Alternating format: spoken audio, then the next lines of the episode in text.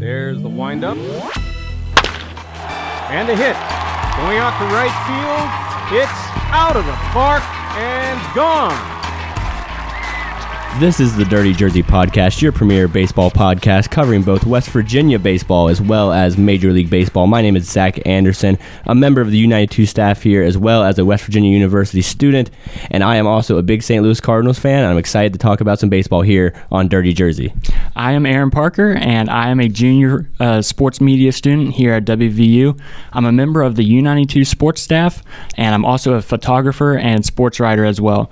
Um, I've liked baseball since I can remember, and I'm an avid Red Sox fan. So I'm excited to uh, bring some insight on WVU and Big 12 baseball, as well as uh, some MLB topics.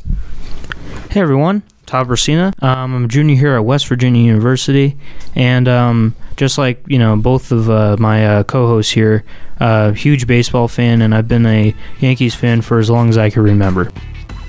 Tune in here every Friday morning for a new episode of the Dirty Jersey Podcast.